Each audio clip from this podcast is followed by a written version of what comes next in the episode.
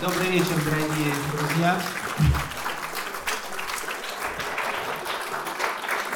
Сегодня у вас э, редкая и счастливая возможность. Сегодня в Ясной Поляне два, наверное, главных виновника появления этого фильма. Писатель Андрей Геласимов, по рассказу которого был написан сценарий этого фильма, и режиссер Сергей Александрович Соловьев. Я предоставлю им слово, а потом у вас будет возможность задать какие-то вопросы. Пожалуйста, Сергей Александрович. Добрый вечер. Первое э, спасибо, которое я хочу сказать, это Андрею. Просто у меня вообще не было никаких планов снимать э, эту повесть, как на рассказ, рассказ, рассказ, повесть, я не знаю. Я ее прочитал, и, знаете, вот бывает такое странное такое состояние, когда вне зависимости от твоей воли, желания, там, это самое, это тебе влезает куда-то в подкорку. И я заметил это давно уже, там можно как угодно относиться к Никите Сергеевичу Михалкову, когда-то во время станционного смотрителя я его снимал, и мы с ним некоторое время очень дружили. А он тогда имел возможность смотреть какие-то фильмы, которые ни у кого другого не было возможности смотреть. И вот он изобрел гениальный жанр совершенно. Он его не повторил потом никогда, но жанр гениальный совершенно. Мы с ним шли в ресторан «Дом и кино», и он начинал рассказывать мне картину. Рассказывать. Причем актер, он феноменальный, фантастический. Поэтому он, рассказывая картину, какую-то мексиканскую, я не знаю, черт знает что, он игна, начинал играть за женщин, за мужчин, за деревья, за облака, за пулеметы. Он все проигрывал. Это было совершенно грандиозное, грандиозное дело. Потом вот не одна, он очень талантливый человек, и я люблю какие-то его картины невероятно. Вот, но никогда в жизни он не повторил этого вот качественного успеха, понимаете, вот так, как он показывал, как там кто-то умирает в этой картине. Причем на нас смотрели как на придурков, потому что ну, в нормальном ресторане сидят два идиота, вот и один а, о, о. Я себя поймал на том, когда я прочитал повесть Геласимова, рассказ. Я все путаюсь, рассказ, роман, повесть. Да. Когда я Геласимов эту историю. Я себя поймал на том, что я, никто меня не просил, я никому ничего не обещал. Я стал пересказывать своими словами э, Геласимовскую эту самую историю. Причем к одному приставал, начинал. И вот представляешь, он, его забирают там где-то и там. А, да, а, а. Потом ну, день-два проходил, опять без всякого намерения, без ничего. Совершенно как маньяк. Я начинал опять пересказывать уже с другого места Геласимовскую историю. Так продолжалось довольно долго, месяца три или четыре, и опять никаких э, планов у меня не было. Вот, потом вдруг я понял, что, не, ну раз я так на это дело зациклился, то может попробовать написать, как-то изложить все эти рассказы как-то в какую-то вообще, так сказать. И я, не, не, не, мы не знакомы были, вообще не знакомы, я даже не звонил ему, ничего. Я просто по-хамски, так сказать, как бы не, не спрашивая автора, свои рассказы по этой, как, как, как бы записал.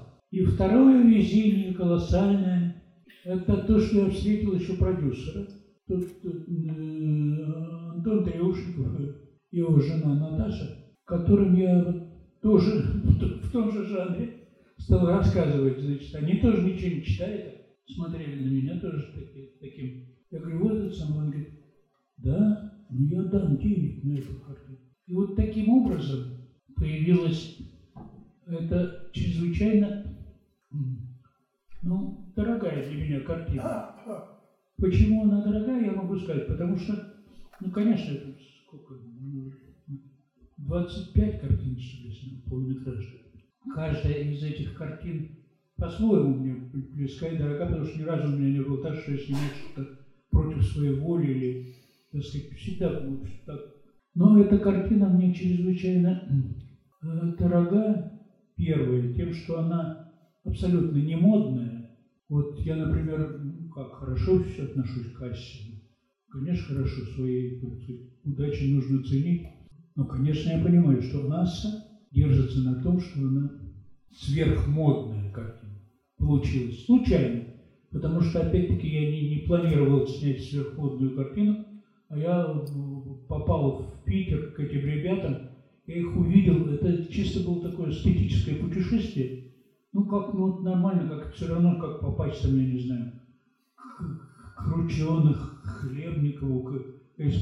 я увидел, я, я, конечно, у меня рот открылся, уши развесились, я стал это дело все впитывать со страшной силой, но там по-другому нельзя было. Там только это. А здесь совершенно другое чувство. Чувство того, что если действительно у меня и есть какое-то живое э, отношение к сегодняшним дням, сегодняшней жизни, то я его совершенно не модными способами, а элементарными способами здесь сложил от начала до конца. То есть я, как бы, знаете, отвечаю в этой картине за э, каждый кусочек изображения за все прочее. Потому что эта картина подарила мне огромный кусок радости живого человека в живом человеческом мире. Вот. Потому что такие вещи были невероятные на этой картине. Например, эти мальчики-аутисты, фантастические ребята.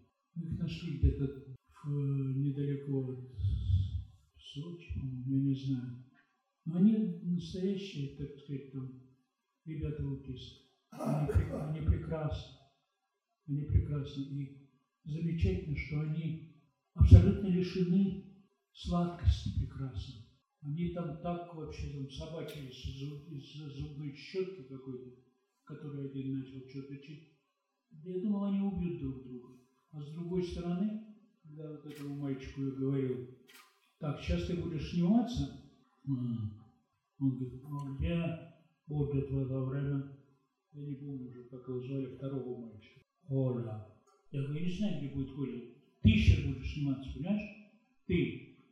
Я без Коля не буду. И он не снимался без Коля.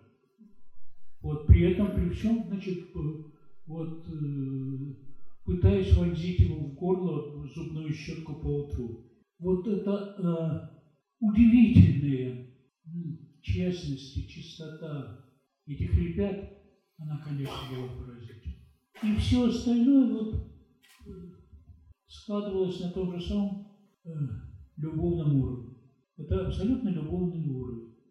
Вот. И я, конечно, ценю чрезвычайно то, что это произошло. Случайно совершенно. Вообще все самое хорошее, что было у меня в жизни, все было абсолютно случайно непреднамеренно. То есть, когда планируешь что-то делать, я там сколько, лет 15 или 20 работаю над метафизикой любви, это история там, значит, любви Полины Виардой, а, Иван Сергеевич Тургенева, и сценарий написан, и все, и пробы сняты, и все. Не, не, не идет, и все, ну не идет, там как стечение обстоятельств. И потому что там есть какая-то причина. Не почему, а стечение обстоятельств. А бывают вот такие счастливые случаи, как э, с кедами, когда там уже и сам ты ничего не хочешь. А стечение обстоятельств такое, что этого не может не произойти. Поэтому я еще раз повторю то, с чего начал. Спасибо большое, Андрюш, за то, что ты написал это, и что я это прочитал, и что это опубликовали в свое время. Вот это главное, что я хотел сказать.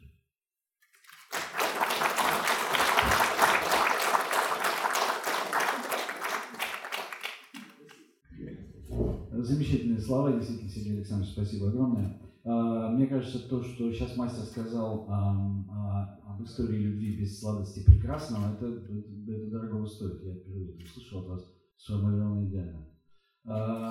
История действительно сочинялась без сладости прекрасного.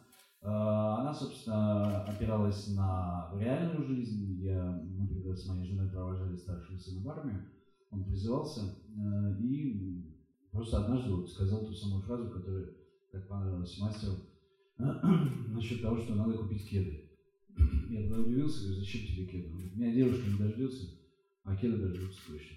Вот, и э, Сергей Александрович увидел в этой фразе, э, ну, какую-то правду жизни, да, что, вот, собственно, кеды важны. Вот, эм, и ну, мне тогда позвонили, уже когда они все делали, я, я не знал действительно. Причем мне начали говорить, совершенно правда говорит Сергей Александрович, мне начали говорить мои друзья, звонить, говорить, слушай, Соловьев там по радио выступает, говорит, что снимает твой рассказ. Я вот не знал.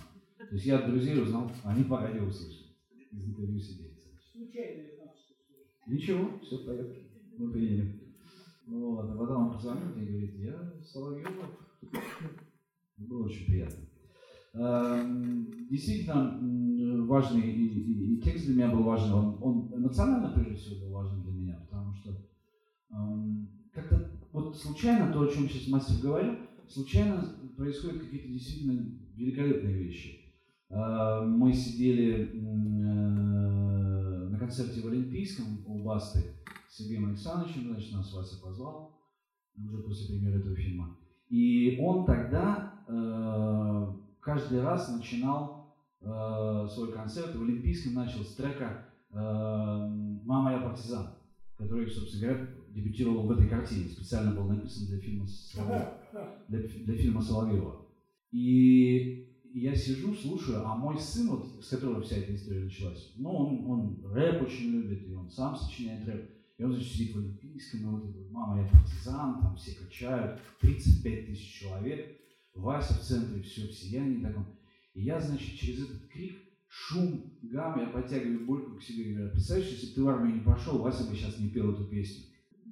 То есть не было бы рассказа, не было бы фильма, Вася не написал бы этот трек, и концерт в Олимпийском начинался бы по-другому. Кеды дождались? Кеды дождались, да. А девушка? Девушка не дождалась. Спасибо и э, спасибо всем нашим сыновьям за службу. И вам спасибо, кто дождался. Спасибо. А, теперь, если есть у вас вопросы к мастеру, пожалуйста, спрашивайте. Сергей Александрович, скажите, пожалуйста, а почему именно на Басту а, пал ваш выбор? И, потому что очень много сейчас рэперов знаменитых, крутых, ярких. Почему Баста и как сложился ваш творческий тандем? Как вам работалось вместе? Почему Басту? Почему вы выбрали именно Васю? Да, и как, Знаете, как вам с ним работалось? Знаете, вот это тот же, тот же номер. Абсолютная случайность. Вася дружил с Треушником. Треушников продюсировал эту картину. Он говорит, может вы посмотрите, это такая молодая э, звезда, э, но она уже не рок-звезда, такая рэперская звезда. Я его не знал, вообще не видел никогда в жизни. Вот, ну Треушников меня с ним познакомил. Здрасте, я Вася, я, да, здрасте. А у меня как бы был, я был наблатыкан общением с суперзвездами, вот, которые общаются с многотысячными аудиториями. С Цоем я работал, я работал с Борей Гребенщиковым, я работал. Вот. И э, мне говорят, вот он очень вообще, так сказать, э, популярен сейчас среди молодежи, там вообще популярен. Я говорю, ну да, очень хорошо. Потом мне, понравилась просто его физиономия. Я не слышал ни одной его песни. Ничего не слышал. Мне понравилась очень физиономия его. Я говорю, скажите, пожалуйста, абсолютно безотносительно, опять-таки, к Андрею, к картине, к кедам, ко всему. Я говорю, а вы бы не могли подъехать? Где мы снимали? Севастополь. Севастополь. Вы не, не могли бы вот в Севастополь на полдня подъехать? Я бы вас э, просто снял там на память, практически военкомом. Вот. Просто, ну, если у вас просто найдется время на полдня подъехать, он говорит, ну, давайте я подъеду. Он приехал, э, мы на него надели, значит, эту форму, и он встал, я говорю, ну давай, вот мы такой средний план снимем, и ты, значит. Короче говоря, слово за слово мы стали для него сочинять роль, причем едва ли не, не- главную роль, потому что, ну вы видели в картине, это страшно важно. Вообще появление Васи не как Вася, а как военком. Причем он артистичен потрясающе. То есть я снимал многих, кто он поднимается по этому самому, это очень трудное дело, вот снять, как человек поднимается по лестнице. Как он ногу ставит, как это самое. Он ставил ногу просто феноменально. Вот, и мы с ним так вот раз, два, три, четыре, пять, значит, насочиняли, насочиняли, значит, вот эту сцену с этими гомосеками, значит, это же все сочинено прямо на съемочной площадке. Просто от, э, опять-таки, от влюбленности в Васю. То есть появился друг Вася, и это не Боря Гребенщиков, это не Цой, но я его стал обожать. Стал обожать его. Мне было жалко с ним расставаться. Поэтому я все время говорю, обожди, никуда не уезжай. Давай мы еще что-нибудь такое сочиним, присочиним при это самое.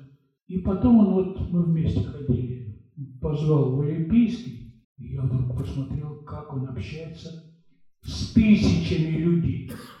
И они его слушают, они ему верят, они, и он с ними, он находится с ними в контакте. В том самом контакте, который вот так вот обладал, допустим, тот же Витя Цой. Он поехал со мной Витя Цой выбирать натуру на финал Ассы, вот там, где все зажигают огоньки, и мы приехали к Стацу Мамину в Зеленый театр.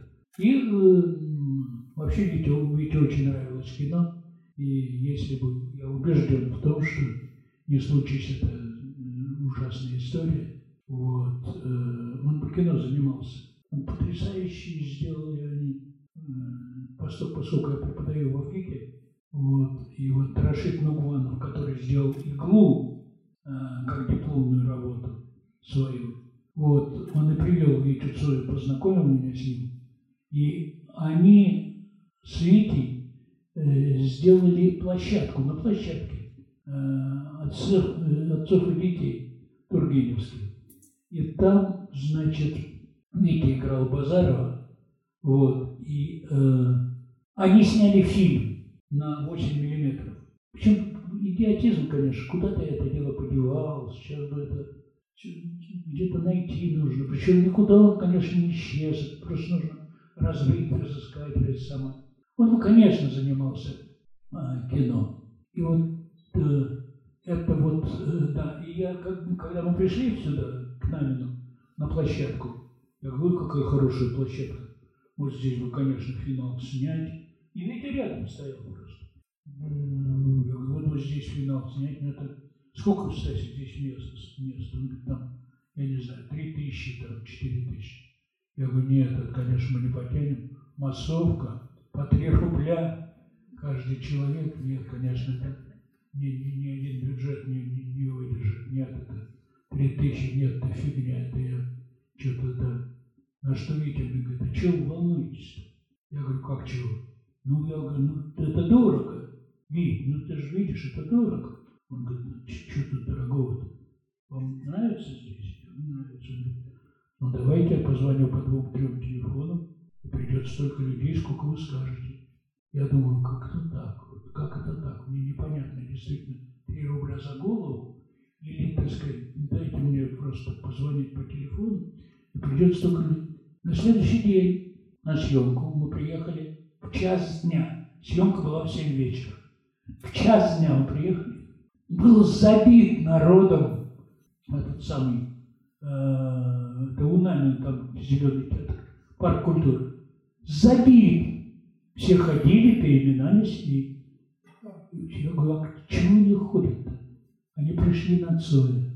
Вот этот вот контакт, причем как, знаете, ручная работа, 16 век, секрет, секрет утерян. Откуда они берут этот контакт? Вот этот. Есть контакт от винта.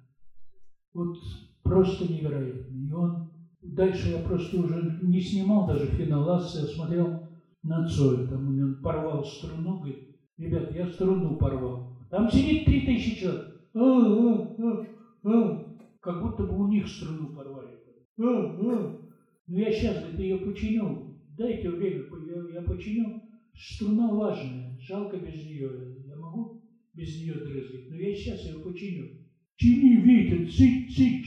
И в тишине, как будто бы они в Лувре находятся. Они сидели и ждали там 10 минут, пока Витя струну эту самую натягивают. Вот этот вот чудесный э, контакт, живой контакт живыми людьми, в живое время, в живой обстановке, это такое вообще, такое чудо таланта особого, вот которым обладает Боря Гребенщиков, Витицу, и которым, конечно, обладает Пастор. Я очень хотел бы его э, снять и для него сделать роль и вообще сниматься. Но что для этого нужно? Не напрячься, не звонить каждый день Геласимову или еще кому-нибудь. Нужно ждать случайности. Она, это точно я знаю. И актеров я никогда не выбираю, у меня кастинга на картинах нету. Все приходят сами. Все приходит само, и все приходят сами. Поэтому я вот как бы э, в отношении пасты э, ничего не предпринимаю, ничего не дергаюсь. Я жду, должно прийти, придет. Вот такое ощущение. Вот насчет приходят сами, мне интересно, я задам вопрос, пока публика думает. Насчет приходят сами. Вот этот вот э, сосед в фильме вот этот в трусах человек, он тоже сам пришел? Микрофон скажите. Он в этой квартире жил, жил просто. То есть вы локацию сразу с артистом сняли? Ну, как это я пришел на съемку просто. Прекрасно. И жена его говорит, я не дам ему сниматься. Не дам. Только этого позора мне еще не хватало. Этого позора. Я как-то с женой там, значит, на кухне долго общался. Вообще чаю мы с ней попили. А он сам вроде как даже хотел сниматься. Но боялся заявить в этом вслух. И вот вот так сами приходят сами. Он гениальный абсолютно. Все, что с ним связано. И его реплики Э, когда он стоит и своим хромом вставляет да, свои словечки. И когда говорит, а этот почему в ящик? Кто придумал эту репризу с ящиком? Это почему в ящике?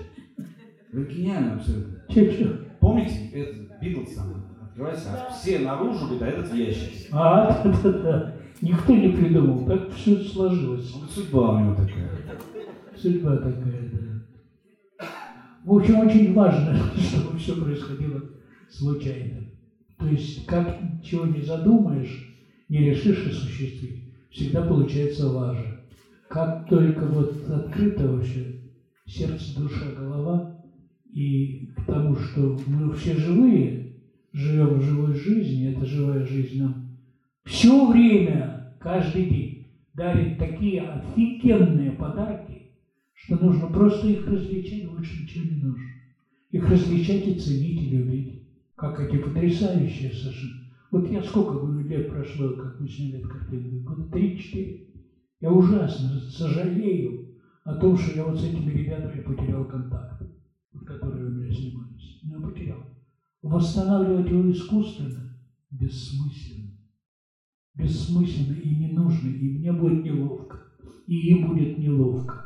И мы там чего-то будем там вообще э, какие-то благотворительные зерна сеять в каменистую почву. Это все лажа.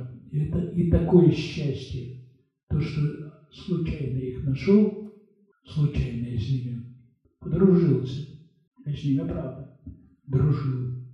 Очень замечательная история, то, что мы в эту жизнь попали, и тут все сидим в таком гениальном месте вообще когда мне вот, Владимир Ильич позвонил, сказал, ты не найдешь время. Как не найду время? Как не найду время? Я для всего остального не найду время, потому что его нету. А здесь как? Что это? Каждый раз такое счастье приезжать сюда. И мы сейчас сидели, пока заканчивался фильм, мы сидели и разговаривали о Льве Николаевиче. Не потому, что не о чем говорить, а потому, что страшно интересно. Потому что страшно интересно, понимаете? Я вот вспомнил, что он написал в дневниках, Лев Николаевич, какой ужас, что у меня нет фантазии вообще. Чего нет? Я сам прочитал, не понял, фантазии. Но вот нет у меня фантазии. У Николеньки есть фантазия, а у меня нету фантазии.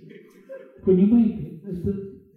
И еще об одной очень важной вещи я хочу сказать, она действительно очень важна.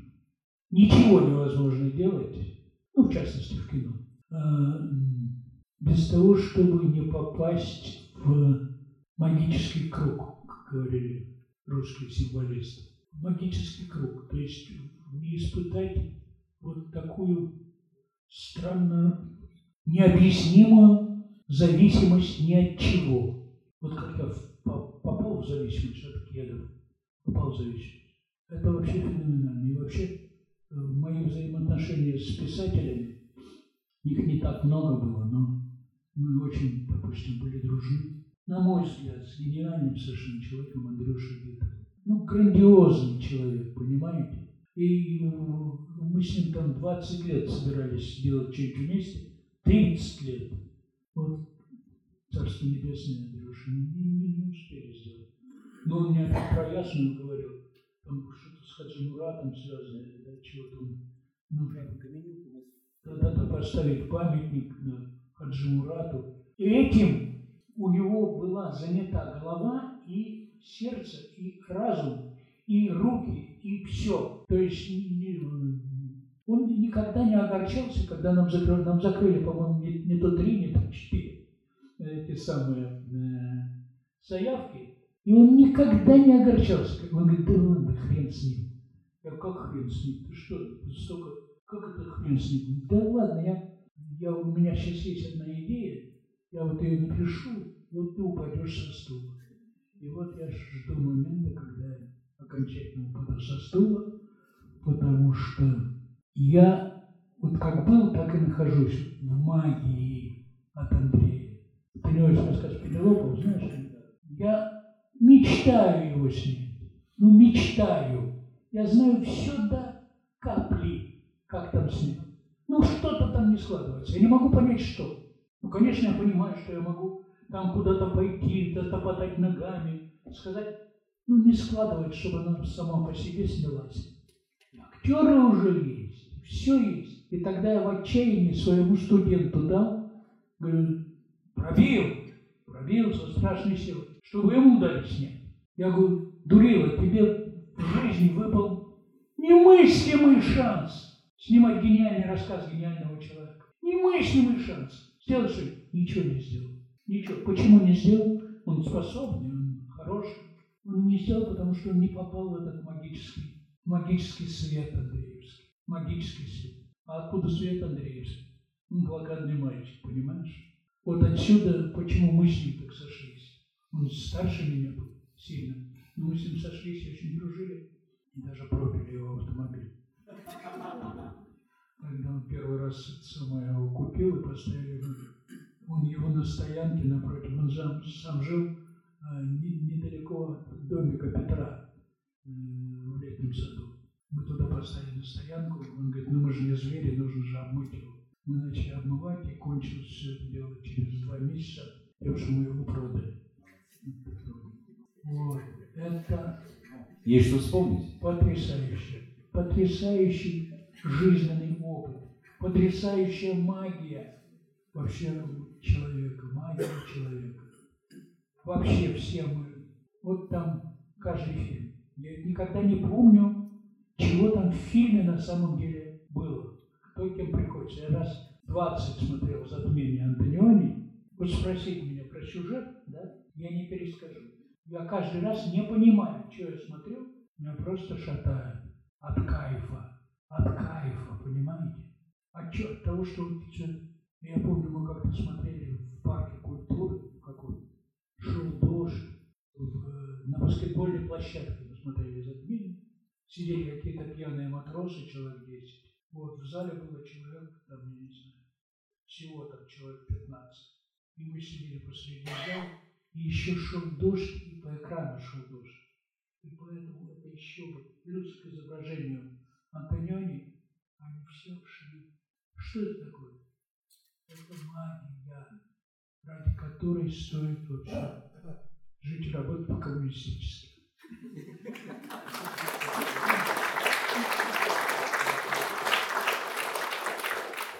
Друзья, в порядке случайности у кого-то возник случайный вопрос? Давайте, Юля. У меня даже не вопрос, но я мечтала долго сказать вам спасибо за два фильма. «100 дней после детства» и за наследницу по прямой. Каждый раз, когда я смотрю, это будет самое светлое, чистое, трепетное переживание. Спасибо вам большое. Но если нужно что-то спросить, я бы спросила, от чего у вас бывает такое трепетное, светлое переживание? Спасибо вам большое за хорошие, добрые слова. А, переживания трепетные у меня возникали тогда от страха, потому что, что бы я ни сделал, меня всегда выгоняли по профнепригодности, со студии, с этим. Поэтому я э, с тремя после детства задумал как пионерскую халтуру, такую мощную пионерскую халтуру. Я пошел в объединение юности говорю, ну хорошо, про пионеров вы мне дадите снять? Про пионеров, больше там ничего не будет. Просто пионеры, их первое светлое чувство. Ну попробуй, ну давай это сам. И вот, вот весь, весь посыл, да, не то, что я обдумывал все время, хорошо бы вспомнить что-то из моего отроческого возраста, когда я... Нет, ничего этого не было вообще. Думаю, сейчас нужно сочинить какую-нибудь халтуру такую, чтобы никто меня не трогал, но хотя бы на год меня оставили в покое. Я бы еще что-нибудь придумал. И придумал, кстати, они оставили на год в покое, даже больше. Наследница по прямой по тому же пути, так сказать, двигалась. По прямой откуда взялась? Очень деньги должны быть. Очень. Я поехал в Одессу, а, а там был царство небесное Станислав Сергеевич Говорухин. Очень хороший умный человек, мой старый товарищ а, по веку. Вот я туда поехал, он говорит, ну давай ему что-нибудь сочини. Я отец редактор с каким-то познакомлю, что-нибудь сочини. Я говорю, ну для одесской студии тут нет ничего, никаких сценариев, ничего тут нет. Я говорю, да как, как, как, я, я не готов. Слушай, ну да не нужно быть готовым, ничего.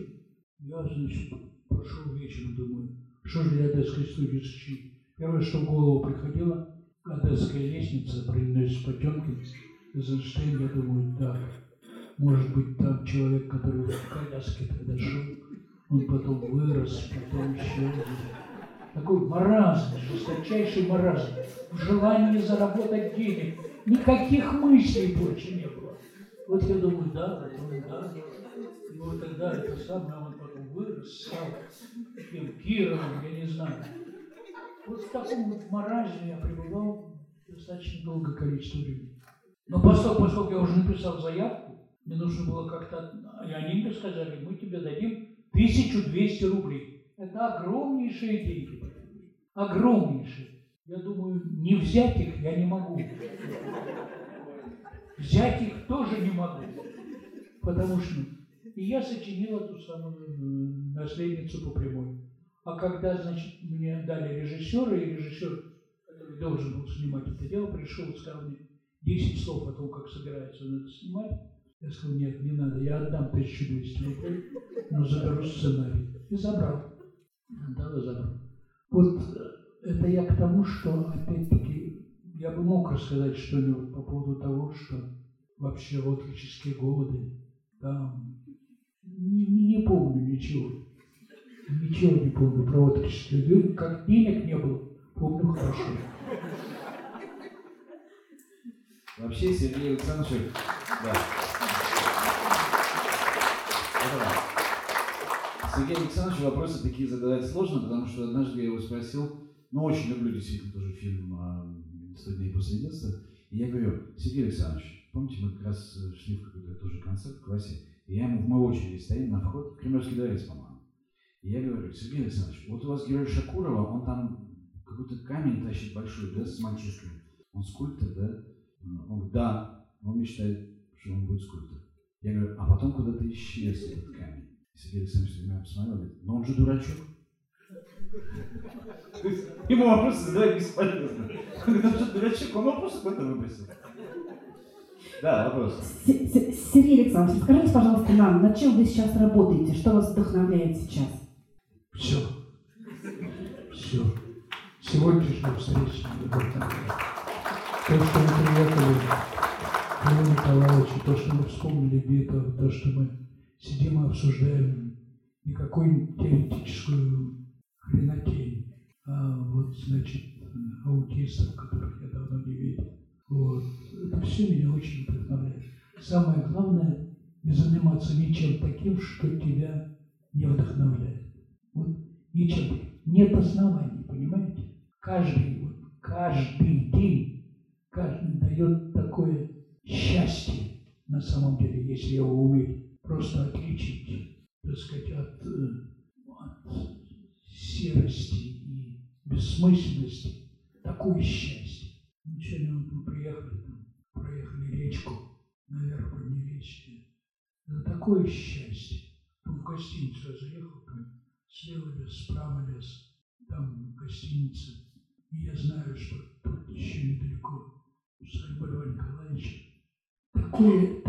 Такая, радость ни с того ни с сего.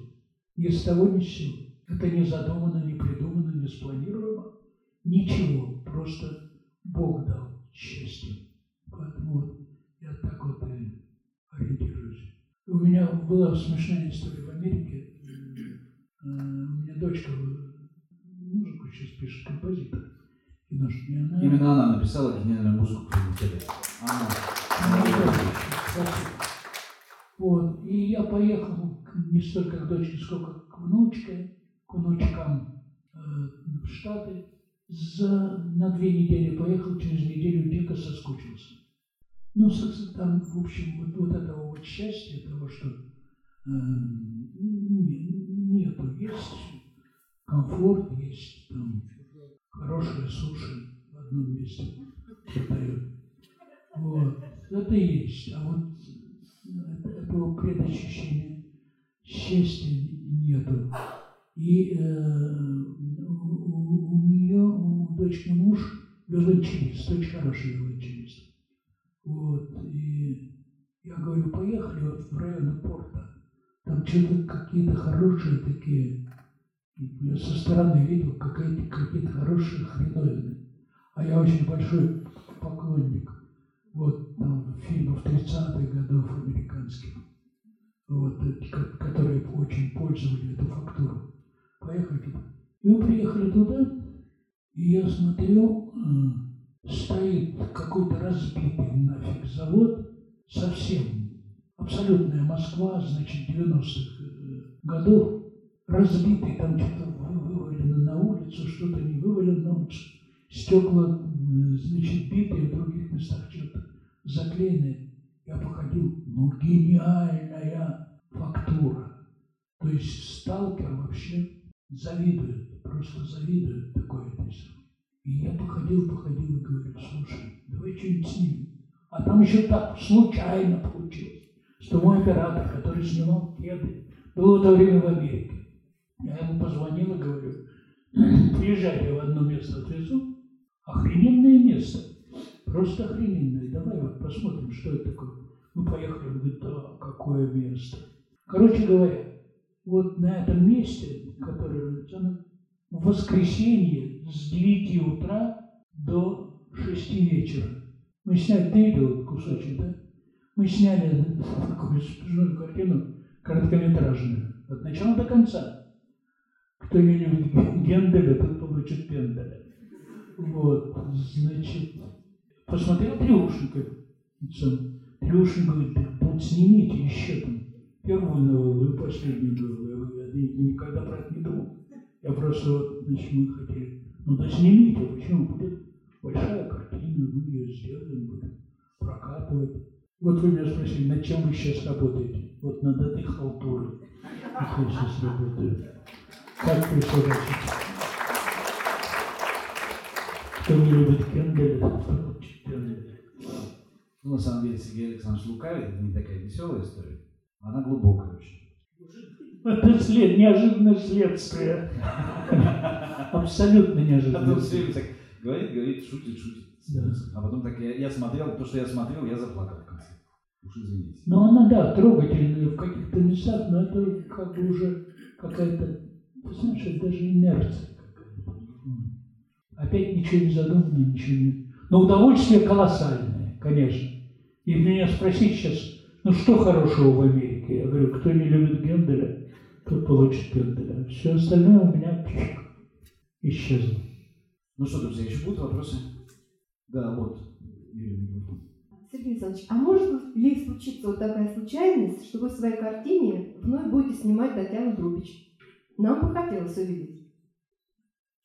Мне тоже. Я не знаю, я не знаю. Опять-таки, читание как? Тоже это абсолютно не, непреднамеренная история. Стани, ну, абсолютно непреднамеренная. Когда сто дней после детства случайно посмотрел Бондарчук, тоже смешная история, Сергей Федорович Бондарчук. Он поругался со своими лицами на киностудии «Ленфильм» и пошел гулять по Кировскому проспекту, тогда он назывался Кировский, и смотрел, смотрел там, там афиши «Сто дней после детства» и э, там моя фамилия. А он слышал что-то про меня, но не видел никогда. И э, купил билет, ему деваться было просто никогда. Да, было время, поругался, возвращаться назад не хотелось, и он пошел, посмотрел «Сто дней после детства». Вот, и ему Таня понравилась. И, а Таня тогда училась в седьмом классе, это в восьмом классе. Вот. И он, э, значит, позвонил Таниной маме, сказал, давайте я ее возьму к себе на курс. Она говорит, да она же но она в школе учится. Ну нет, ну я ее возьму к себе на курс, и она будет параллельно там, значит, это самое. И мама приехала ко мне и говорит, скажите, пожалуйста, а вот такая вот история. Сергей Федорович Бондарчук, он серьезный человек, он, значит, это самое. Как он это смотрит? Я говорю, она вам говорила когда-нибудь, Таня, что она хочет артисткой быть? Мама говорит, нет, никогда не говорила. Я говорю, ну и пусть тогда, а кем она говорила? Врачом. Я говорю, пусть идет учиться на врача. Она говорит, ну она же правда у вас хорошо снялась в этом самом? Я говорю, ну и дальше снимется. Чего не надо, чтобы она сидела у телефона и ждала, когда ей позвонят, значит, мы вас хотим пригласить на роль беззубой девушки, значит, в восьмом ряду. Зачем это надо? Не надо, пусть она сам. И так и порешили, Таня закончила. Дальше, значит, я стал снимать картину в Колумбии. Э, избранные. Да, избранные. Будет возможность, кстати, посмотрите. Там очень хорошая роль и у Тани, и у Лени Филатова. И соавтор моего сценария был президент Республики Колумбии. Причем он мне еще говорил, давай третьего возьмем Маркеса. Я говорю, вот это уже нет. Я, я не пошел на это дело. Решить. Я говорю, я тогда просто рот не отворю. А он говорит, у меня в доме живет, чего его не взять? Делать ему нечего, трудно чудесно вы поработаете. Вот. И вот президент Республики Колумбия, значит, когда прочитал сценарий, это там целая длинная тоже история, но, в общем, прочитал сценарий, и он говорит, это все сейчас зависит от того, как мы найдем героиню для этого фильма. Героиню. Это должно быть лицо колумбийского народа, лицо нации. Я говорю, у меня есть такое лицо. Он говорит? Я говорю, ну, в Москве она сейчас учится в стоматологическом институте. Он на меня посмотрел, как на просто на последнего придурка просто. Он мне говорит о лице нации, это сам я, а я кого-то сую из стоматологического института в Москве. Я ему дал фотографию, он посмотрел, долго смотрел, а он был очень соображающий человек. А, выдающийся ирландский спекулянт. Он был банковский спекулянт. Вот. И он говорит, а что? А что, давай, это ценно тем, что никто ее не знает, ни один человек. Я говорю, ну, конечно, я поэтому и предлагаю. То есть сделал вид, что это все продуманнейшая акция. Хотя я просто ляпнул. Просто ляпнул. Короче говоря, приехала Таня и снялась в этой большой роли. И вот так все время станет у нас. Поэтому, опять-таки, как в случае с Бастой, я жду, когда она само чего-то проклюнется. Это должно проклюнуться само. Обязательно. Нельзя не насиловать ничего, ни людей, ни обстоятельств, ничего нельзя дергать, и оно само должно получаться. Браво.